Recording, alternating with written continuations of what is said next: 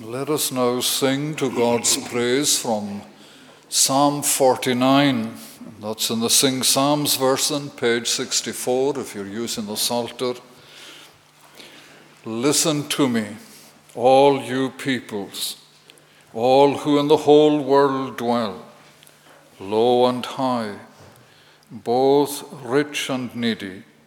Hear the message I will tell. I will speak with understanding. Wisdom from the heart I'll preach. I will listen to a proverb. Secrets with a harp I'll teach. Why should I fear days of evil when the wicked hem me in? Those who boast of their possessions, by their trust in wealth, they sin. There is no one who is able to redeem a soul from death. None can pay to God the ransom to prolong another's breath. To redeem a life is costly, none sufficient price can pay, so that one should live immortal, free forever from decay. Let us sing these verses and stand if you can. Listen to me, all you peoples.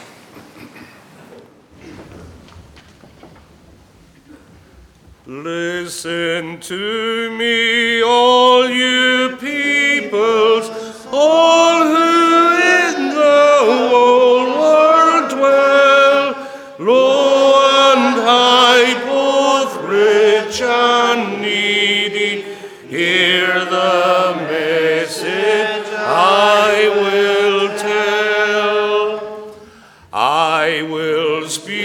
with understanding,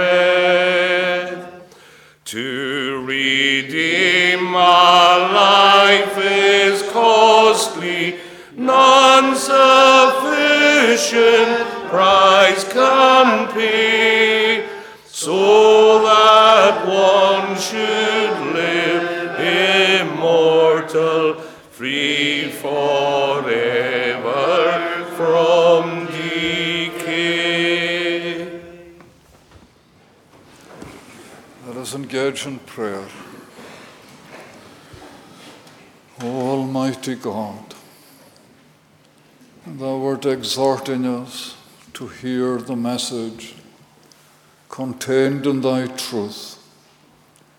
We thank Thee for the way in which Thy truth is used by Thee to bring uplift into lives that are despondent and downcast. We thank Thee the way in which Thy word is used to bring down those who may be proud and lofty.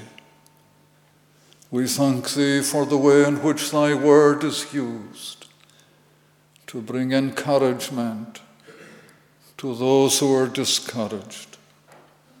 We thank Thee for the way in which Thy word is used to bring enlightenment into sin darkened lives. for the way in which thy word is used to bring joy into joyless hearts, for the way in which thy word is used to bring the light of truth into lives that have lived in a twilight world. O Lord, we pray this evening as we gather in thy name that we may be in possession of thy truth that it may be rooted in our hearts and in our lives, that it may be practiced in our daily living, so that our daily living may reflect thy word in our heart, that it may reflect upon the one who gives the word and the one who teaches by his word and the one who uses his word to change and to alter the course of the lives of men and women and boys and girls, so that they look to Thee, so that they are prevailed upon to put their trust in the Christ of the cross,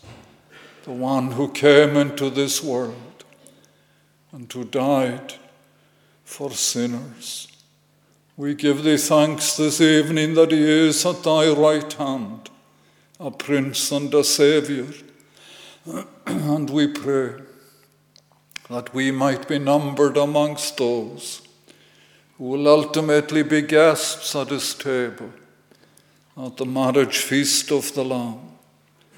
Guests at his table in this life, in the sense that we partake and participate in the gospel feast, but ultimately guests at his table, at the marriage supper of the Lamb, from which we need never arise. O Lord, bless to us our meeting in thy name.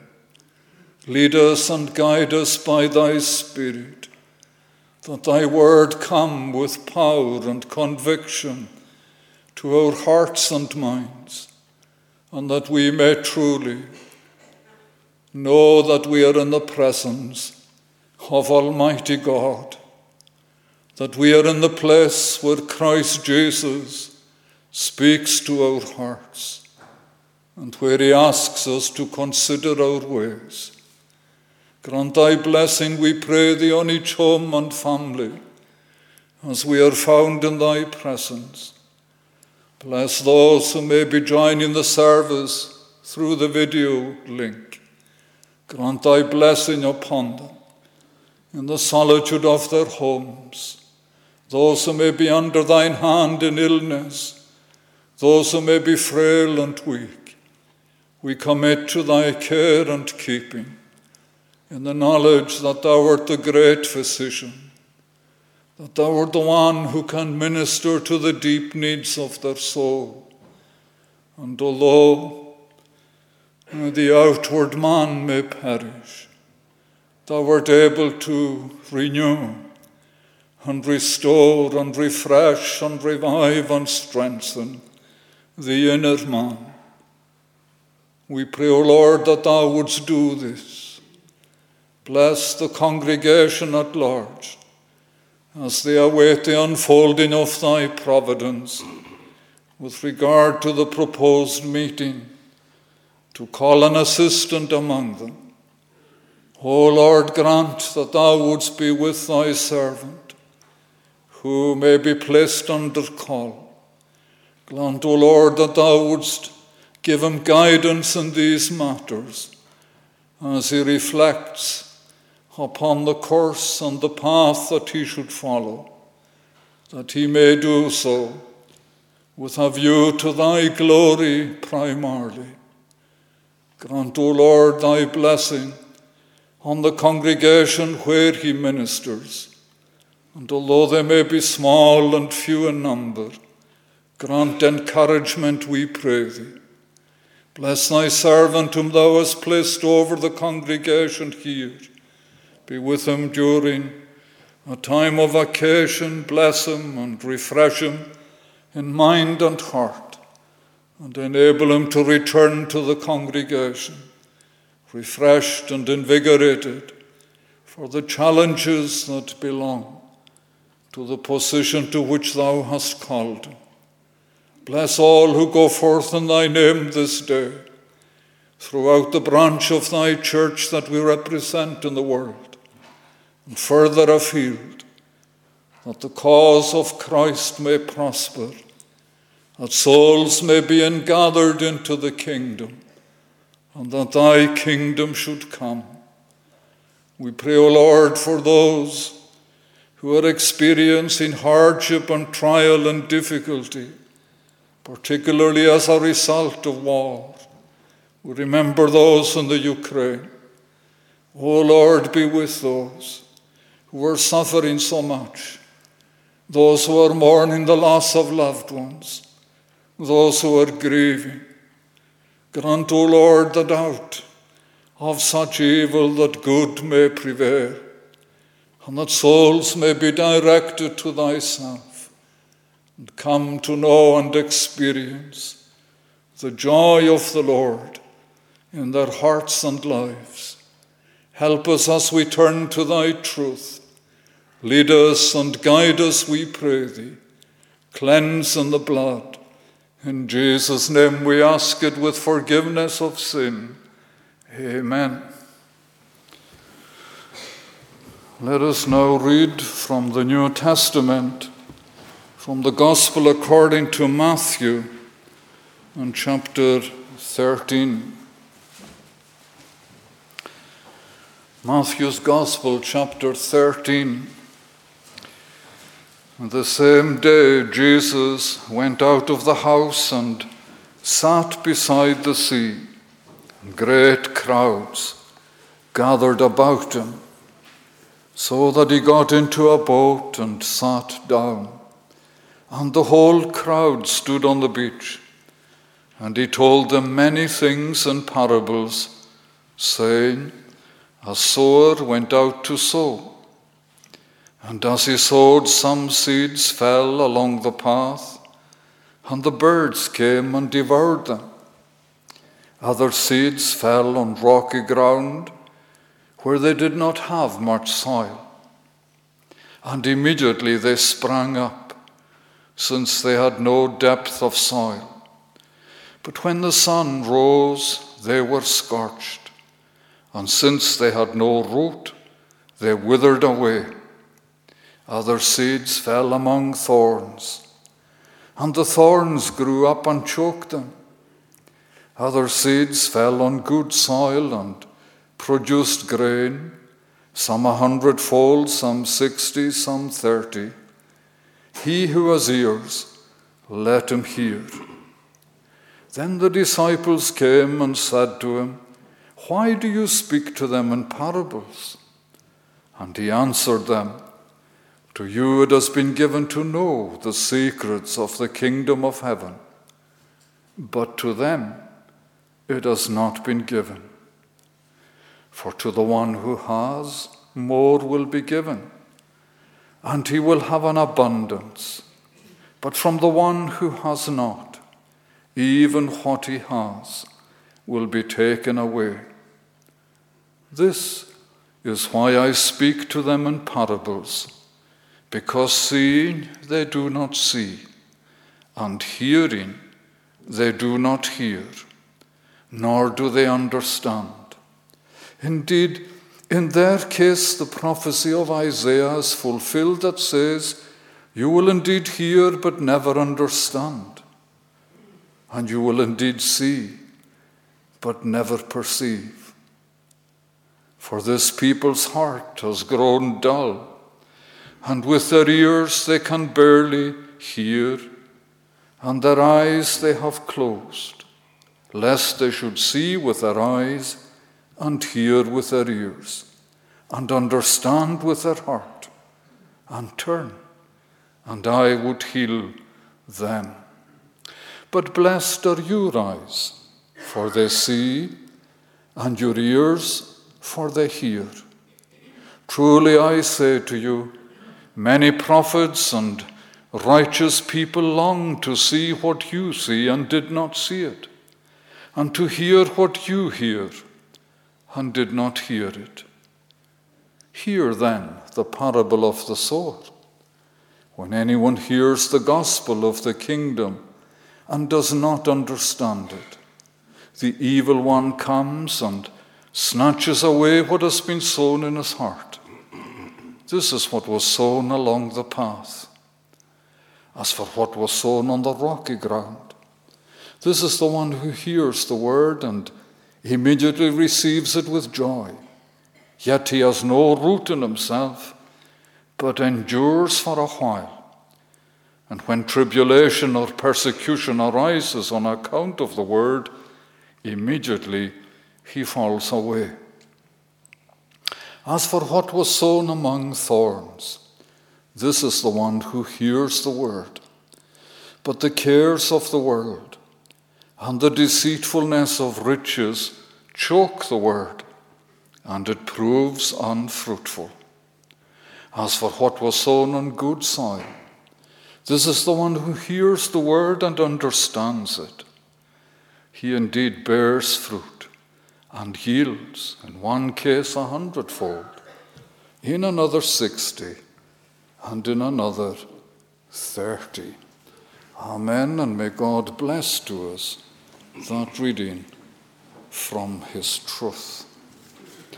Let us further sing to his praise from Psalm 33, this time in the Scottish Psalter, at verse 13. That's on page 246 page 246 of the Psalter.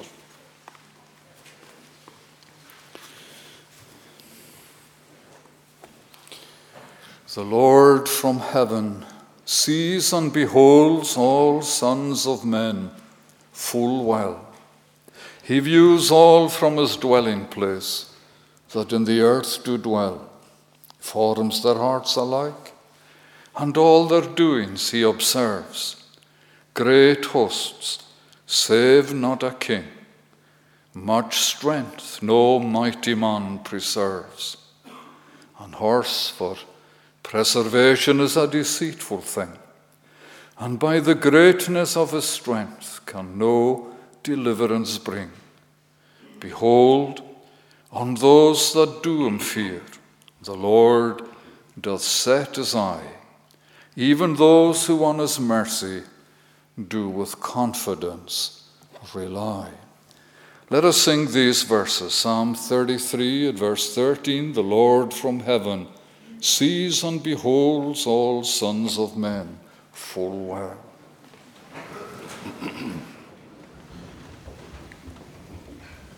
The Lord from heaven sees and beholds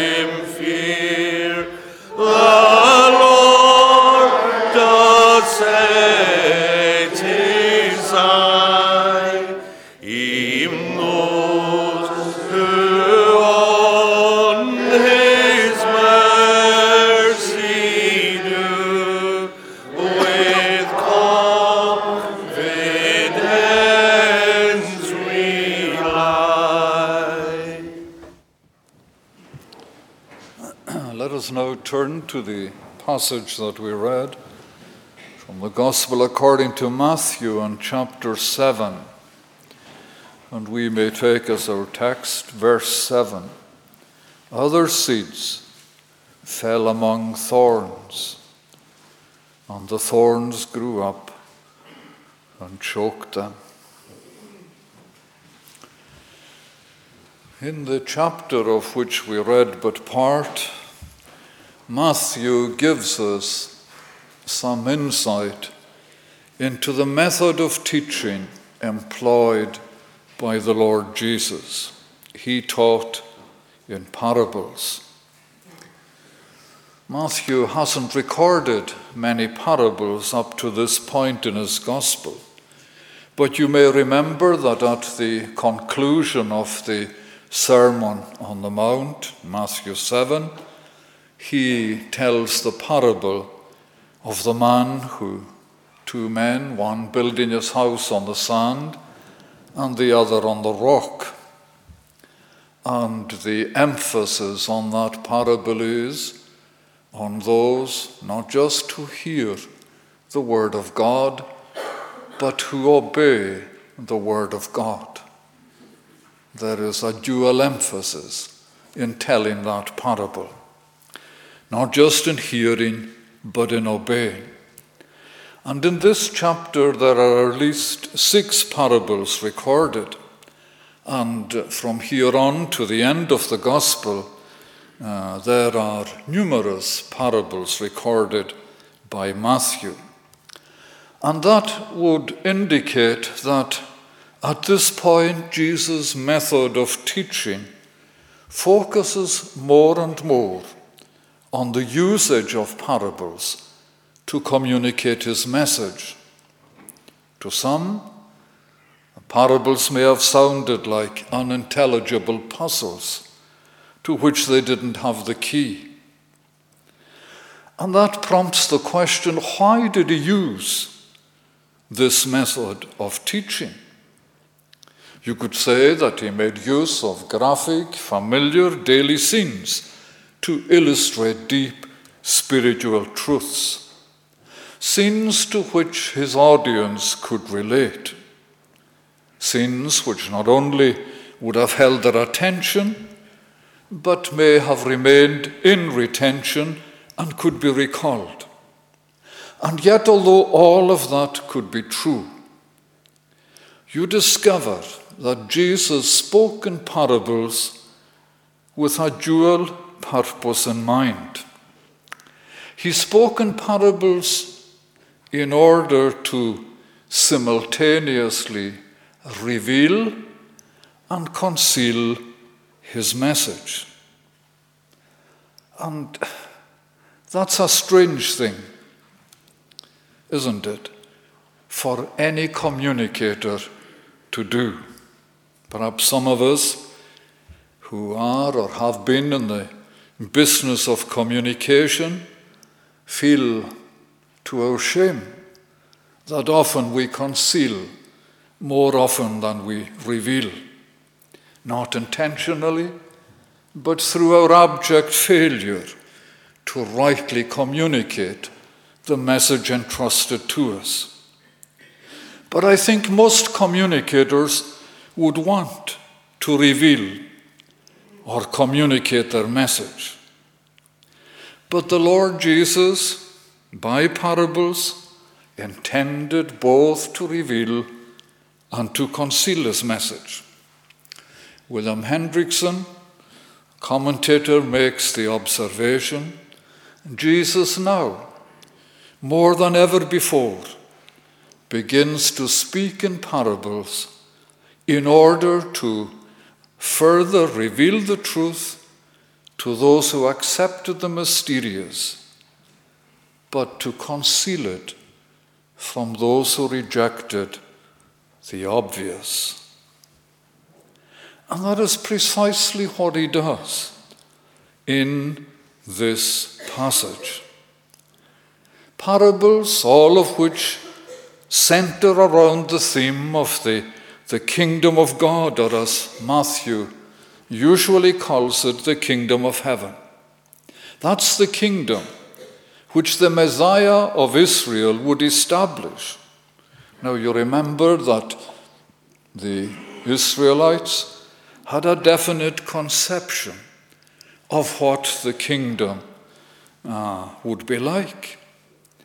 And they also had a conception of what the king would be like, that is, the Messiah. They believed that when the Messiah came, that there would be a great conversion, not only of the people of Israel who were apathetic towards God, but even of the Gentiles. The Israelites expected that when the Messiah came, he would set up a kingdom which all of Israel would be converted into the true faith in God. And the Gentiles would stream into Jerusalem and worship him.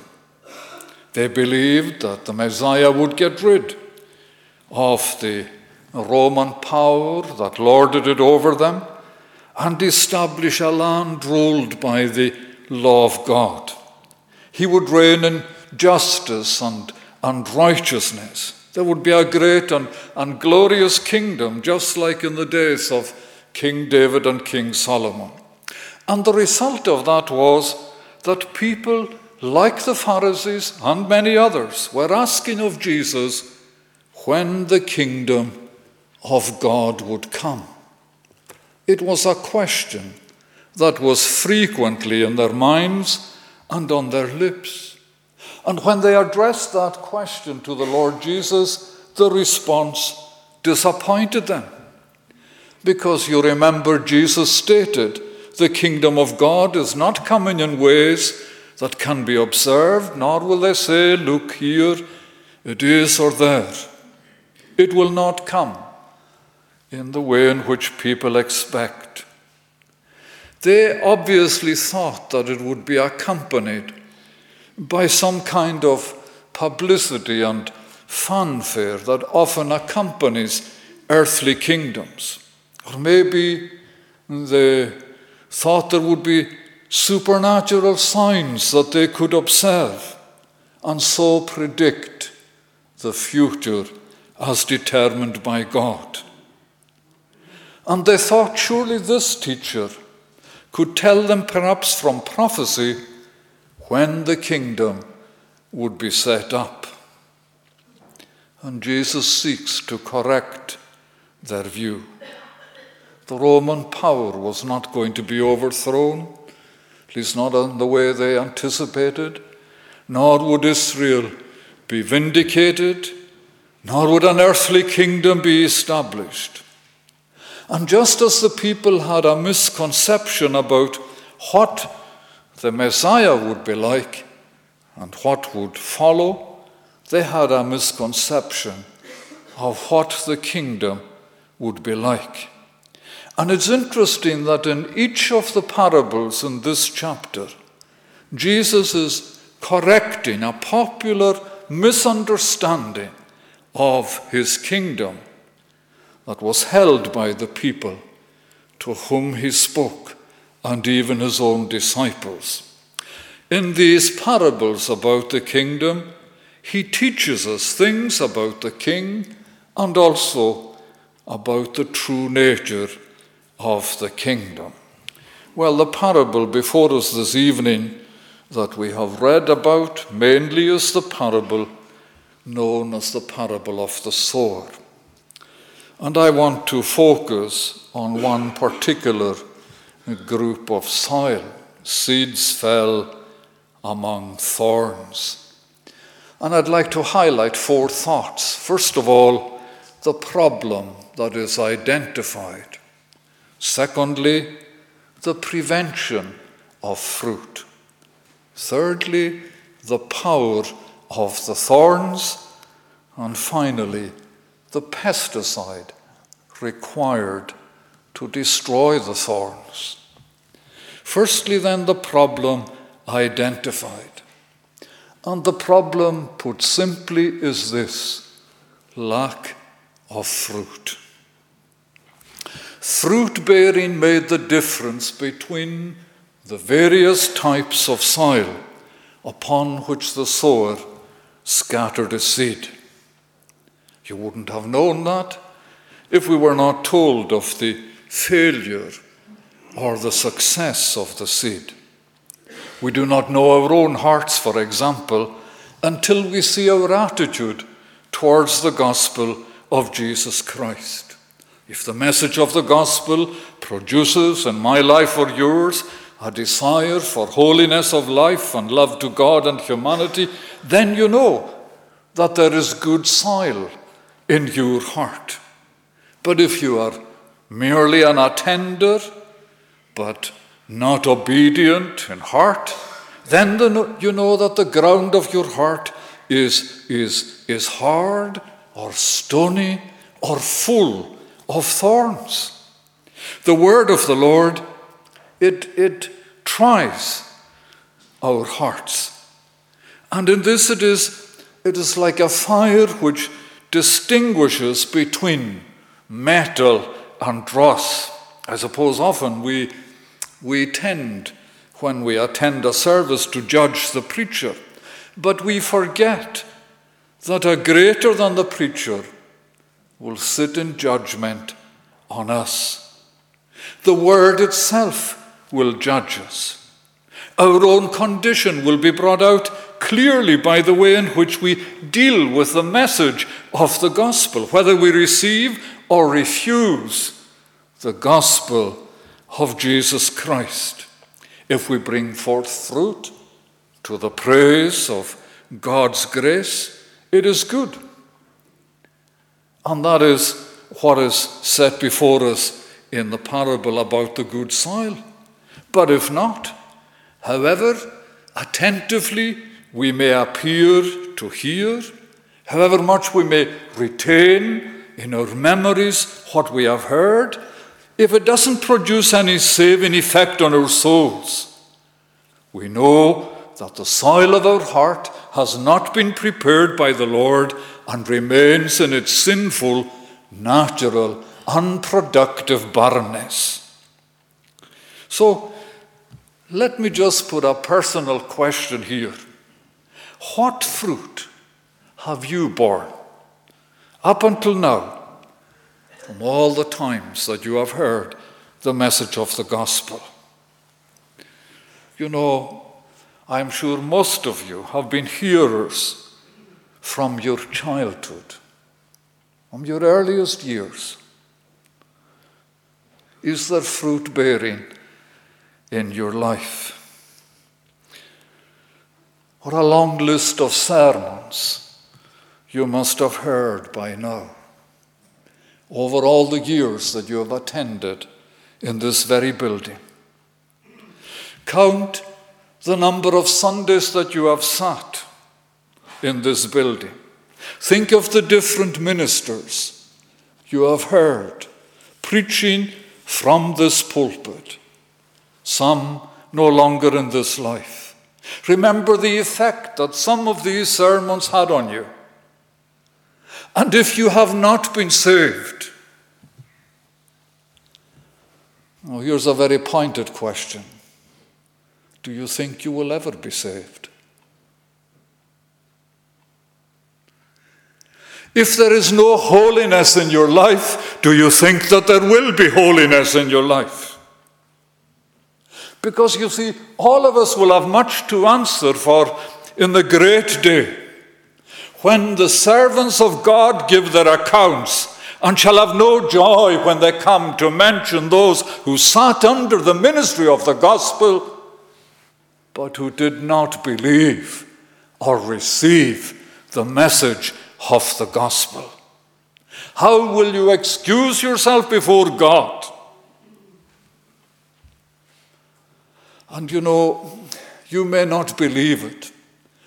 But every hearer who sits under the message of the gospel, who does not give any indication of believing the message, is a source of huge disappointment to those who proclaim the message. You have no idea how many tears your lives occasion You have no idea the distress that is caused, the inward searching that it produces in the lives of those who proclaim the message. With regard to those who come and to go, and to come yet again and appear unchanged. But it is not the hard hearted hearer, as typified by the seeds that fell on the path, or the impetuous hearer, typified by the seeds that, that, that yeah, fell on rocky ground, that I wish to address this evening. But those who hear the word attentively and who, in a sense, receive it into your heart and understanding so that there is a certain growth of seed in your life, but it never comes to fruition. There is a very peculiar sense and a real sense in which you are a religious person. You are under the influence of godliness. You exhibit plenty of leaf, but there is no corn in the ears. And you know the sower, in the literal sense, whether a crofter or a farmer, is looking for a harvest. Without the growth of grain on the stalks, there is no fruit. There is no harvest to be cut. And Jesus, as the sower or his representative, is also looking for fruit when it comes to your response to the seed of the word to the seed of the gospel sown into your hearts. He's looking for fruit. Nothing else matters. Good fruit is the only evidence that the seed of the word has not been wasted when it was sown into the soil of our hearts.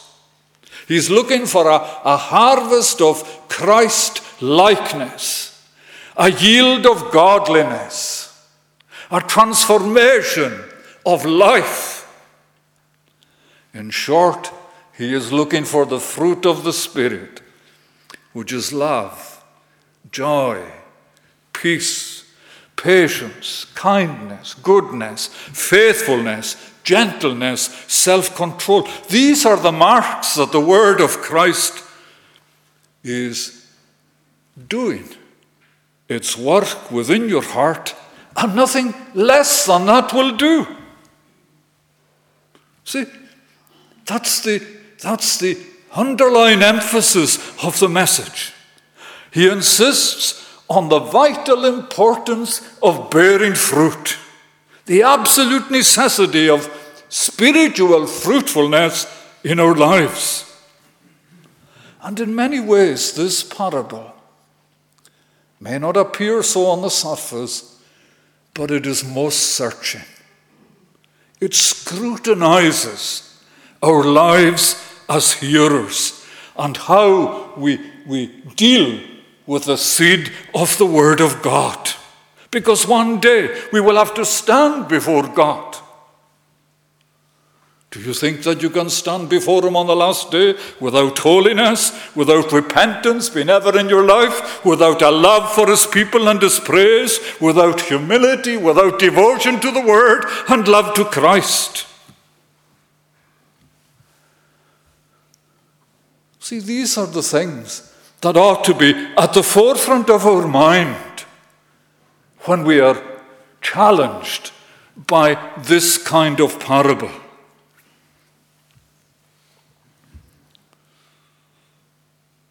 Can we come before Him? Having spent our days without any true spiritual concern? You know, you may point to the fact that you were baptized as an infant. You may point to, the, to your catalogue of good deeds, your generosity, and your contributions to various charities. But these are no substitutes for the good fruit of heart holiness. And there is no one. And this is what the Word of God says there is no one welcomed into the glory that is to come who has failed to bear this fruit in this life. Strive, says the writer to the Hebrews, for the holiness without which no one will see the Lord. Now, the great disappointment for the sower concerning the seed that was sown among the thorns is its lack of fruit. What will the Lord of the harvest say about the seed of the word and what it has done in the soil of your heart and mine? When the resurrection morning dawns, will there be fruit? Will there be fruit? Will there be Christ likeness? Is there a growing in holiness, hatred for sin, a desire to serve the Lord, a love for his praise and his people? The vital importance, the absolute necessity of bearing fruit. Why was there no fruit in this area? And the answer the Bible gives it fell among thorns. The implication is that the thorns or the seeds of the thorns were in the ground. The sower didn't fling the seeds into a patch of thorns that was already visible. You know, one of the, the benefits of retirement and still having a, a, a reasonable measure of health is to be able to do things that you never may have done until you retire. And one thing I have done in my retirement is to sow oats and barley. The ground was ploughed and harrowed, and it looked so inviting for the seed. And as I went up and down the area that had been prepared with my pail of seed, flinging a handful here and there, uh, I hope in not, in not a too amateurish fashion, this parable was greatly on my mind. I was seeing it from the point of view of the sower in the literal sense as I scattered the seed of the oats and the barley. I trust I had seen it from a, a spiritual point of view because of my vocation over many years. And when these seeds germinated and sprouted initially, it was almost like a coating of green sprayed on the ground. And then you began to see other things raise their head. And in the area where we plant these seeds, there is a weed that constantly raises its head. You would never know it was there until growth begins. And uh, I know the Gaelic name for the weed, but I think the English name is charlock. It has a yellow flower. And in my own mind, it is symbolic of the thorns which are innate in all our hearts. The only difference being it is relatively easy to pull out this weed from the soil if it is in a potato patch. If it is in a patch where you've planted barley and oats, that's a different matter altogether. And you know, the thorns in our hearts may not be evident from without, but they are there in all of our hearts, waiting to do their work. So the problem identified is this lack of fruit. And that brings me to the second point the prevention of fruit. Why was there no fruit borne from the seeds in this instance, well, verse 22 also helps us to address this question. Remember, this is Jesus' own interpretation. Tells us what happened to the seed sown among thorns. As for what was sown among thorns, this is the one who hears the word. But the cares of the world and the deceitfulness of riches choke the word, and it proves unfruitful. And by comparing the gospel accounts, Matthew, Mark, and Luke, you, you discover that there are another two types of thorns mentioned. In, in Mark's Gospel, in chapter 4, but the cares of the world, the deceitfulness of riches, and the desire for other things enter in and choke the word, and it proves unfruitful. In Luke's account, they are those who hear, but as they go on their way, they are choked by the cares and riches and pleasures of life, and their fruit does not mature. So, from the comparison of accounts, we note that there are four types of heartweeds or thorns which grow up and choke the word in our lives. Now, as every keen gardener knows, good plants never seem to grow as fast as weeds. Sometimes it's a heartache, isn't it? If, you, if you're into gardening and you've just uh, put down new plants or you've been cultivating it, and then you go out a day or two later and you see the weeds that you thought you had uprooted raising their heads again. Or if you are cutting your lawn and it's got a lot of daisies in it and you think you've done away with them, using them more, and then you go out again and they've raised their head. And so here, the four thor- types of thorns that are mentioned the cares of the world, the deceitfulness of riches, desire for other things, and the pleasures of life. And let's just take a moment or two to reflect on each of these. First of all, the cares of the world. You know how, how preoccupied and easily distracted we can become.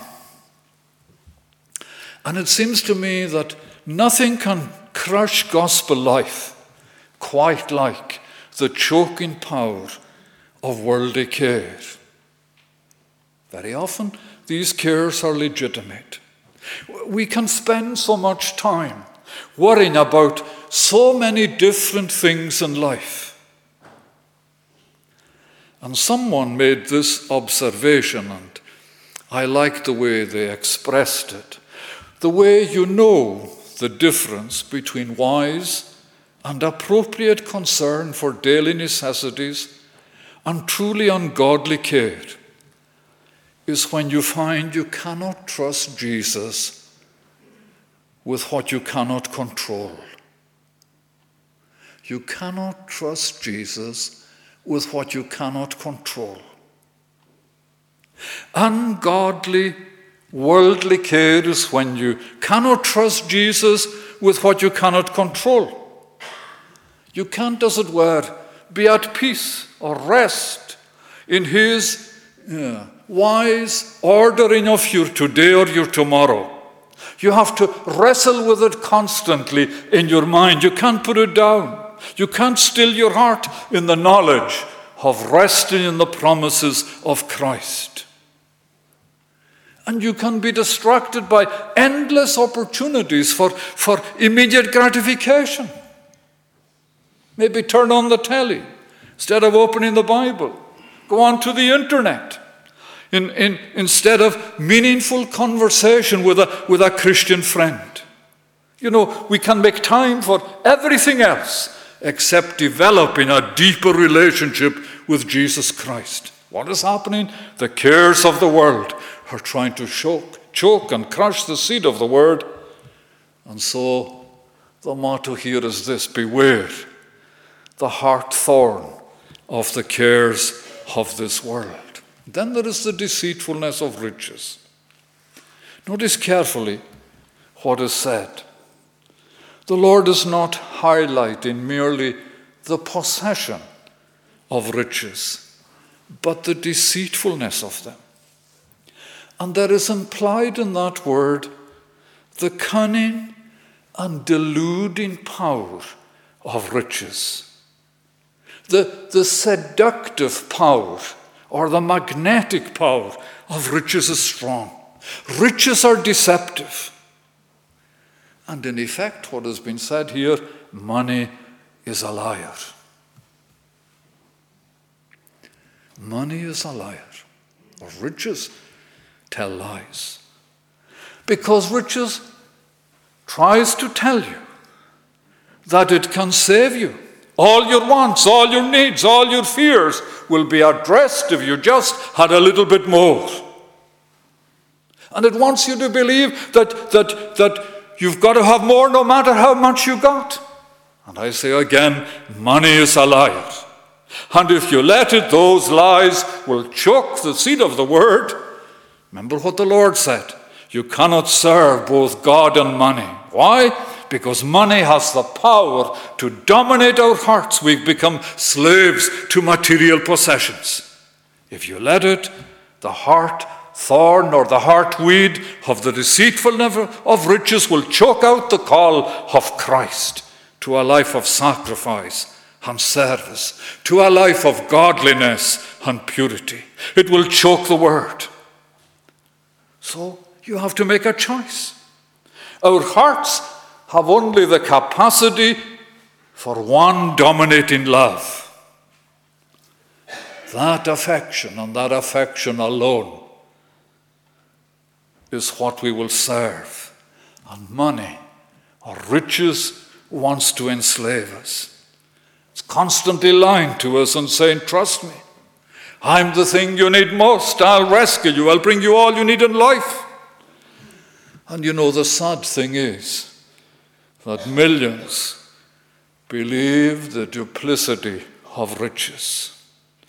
That's why I believe they religiously buy their lottery ticket every week in the hope their number will come up, that it will bring them what they want. Believe me, it's a huge lie. It's a huge lie. So that's the second thorn. The cares of the world, the deceitfulness of riches, the desire for other things is the third one mentioned. From Mark's Gospel, the word Mark uses is the Greek word epithumia. You could translate it lust. It means a, an inordinate longing for what you do not have. And I suppose you could term it like this covetousness, greed. It's the enemy of godliness with contentment, which is great gain, to which every believer is called. Remember what the Lord said a man's life doesn't consist in the abundance of things inordinate desire, the lust of the eyes and the lust of the flesh can crush the seed of the word. It's a covetous spirit. That's the third thorn. And the fourth one is the pleasures of life, as termed by Luke. Now, they may not necessarily be sinful things in themselves. Pleasure, let's not forget, is a gift of God who gives us all things richly to enjoy. But when worldly or the pleasures of this life become an end in themselves, when pleasures become the reason for life, the chief agenda of your heart, it will choke the word. No one ever denied himself or herself and took up the cross. No one ever put to death his sinful nature with his passion and desires, while at the same time making the pleasures of life the great priority for your daily agenda. The heart thorn of the pleasures of life. So, the prevention of fruit, the different types of thorns the problem identified the lack of fruit. And did you notice what Matthew says? Those thorns do. That brings me to my third point the power of the thorns. Look at verse 22 again in chapter 13. As for what was sown among thorns, this is the one who hears the word, but the cares of the world, the deceitfulness of riches, choke the word, and it proves unfruitful.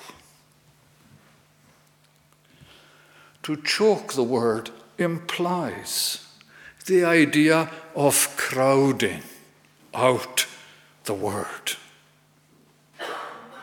And I think that's important because it tells us what Jesus is not saying. He isn't saying, if you ever feel any of these things in your heart, then the seed of the word has been choked and you are doomed to a fruitless life. That's not the message. In fact, if the truth is told, there is no one here who doesn't feel the pull and the seductive power of all of these thorns from time to time. The cares of the world, the deceitfulness of riches, sigh for other things and the pleasure. We have all these thorns growing in the soil of our hearts to some extent. You only have to go back to the Genesis narrative, to the fall of man. Since our first parents ate of the forbidden fruit and lost communion with God, what is true? There has never been a heart or a plot of ground that was not, that was not doomed to produce thorns and thistles. True metaphorically, for the ground of the human heart as much as it is for the literal ground that you use in your garden or on your croft. And what's more, in the parable that Jesus tells us, the thorns and the thistles are regularly found in the soil. Did you note that? You know, no one puts the weeds or the thorns into our hearts. We were born, no matter how innocent you may have looked as an infant, we were born with them already planted there. Prophet Jeremiah, the heart is deceitful above all things and desperately sick. Who can understand it? The book of Genesis, we are told of the state of the heart pre flood. It hasn't changed post flood. Every intention of the thoughts of his heart was only evil continually. The psalmist in the great penitential psalm, as he is seeking the forgiveness of God, comes to acknowledge, I was brought forth in iniquity, and in sin did my mother conceive me. The weeds were already growing in the, in the fertile soil of our hearts from the very beginning. We are sinners by nature. No one ever needed to teach us about the cares of the world or the deceitfulness of riches or the desire for other things or for the pleasures of life. We have, come into the world with hearts conditioned to pursue these things. So the issue is not simply the mere presence of the thorns. The issue is a heart that is crowded with them so that, so that the seed is not allowed to get place in the heart. So crowded with these thorns that the seed is crowded out. What needs to be done to keep the thorns at bay? That ought to be the pressing question this evening. What can be done? If they're endemic in the soil of our hearts, if our pattern of behavior by nature is to run after our sin, how do we prevent the heart weeds from choking out the word? And that brings me to my final point. The problem, the power of the thorns, they crowd out the seed of the word. The prevention of the fruit, the different types of thorns. The problem identified, the lack of fruit the pesticide required. In big farming operations, the crops are sprayed with pesticides to keep the weeds at bay. And the only effective pesticide for me and you is the word of the living God. May sound paradoxical, but it's the word of the living God that can conquer the thorns that grow in our hearts. And, and that means that the seed must continue to be sown in order that our heart holds on to God's word, that we read it regularly, that we believe what it says about sin and salvation and living in obedience to its command. Do you remember how, how the gospel writer Luke Uh, summarizes the good soil are those who hear in the word, hold it fast in an honest and good heart, and bear fruit with patience. In other words, made good by the grace of God, continue to persevere in the knowledge that God works all things for good. So, for us to have the thorns uprooted, to have the thorns die and wither, need to come before God and ask Him to create a clean heart in my life and yours. To let the power of the truth loose in our lives. Not to shut it out, not to let these thorns prevent it from operating, but to let the power of the truth work in our lives that we may be brought into subjection to the great sower of the seed, the one who blesses and brings joy into joyless lives. The problem identified, the prevention of fruit, the power of the thorns, the pesticide required. Let us pray. O eternal God, help us to give attention to the warnings of thy word. They are very serious warnings.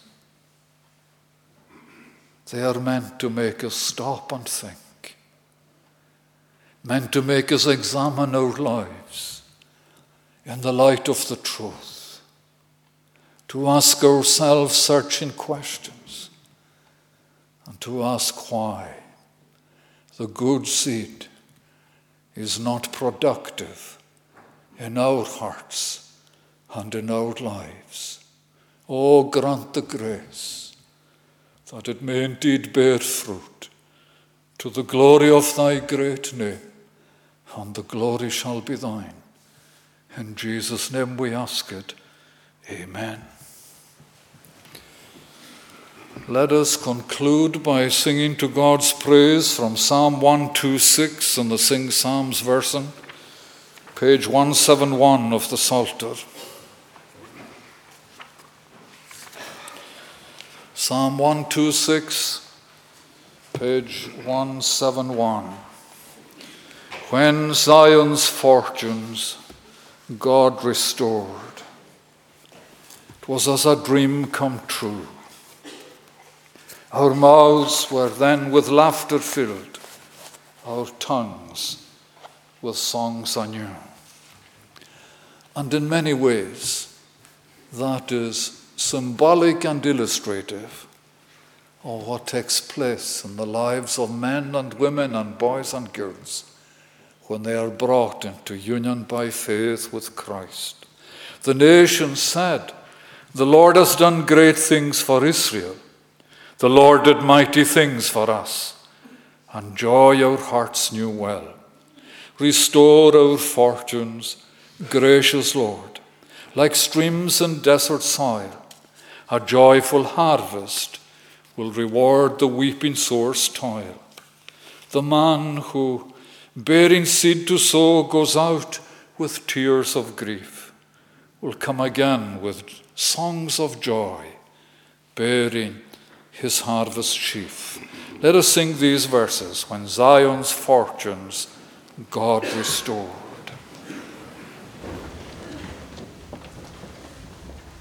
When Zion's fortunes God restored,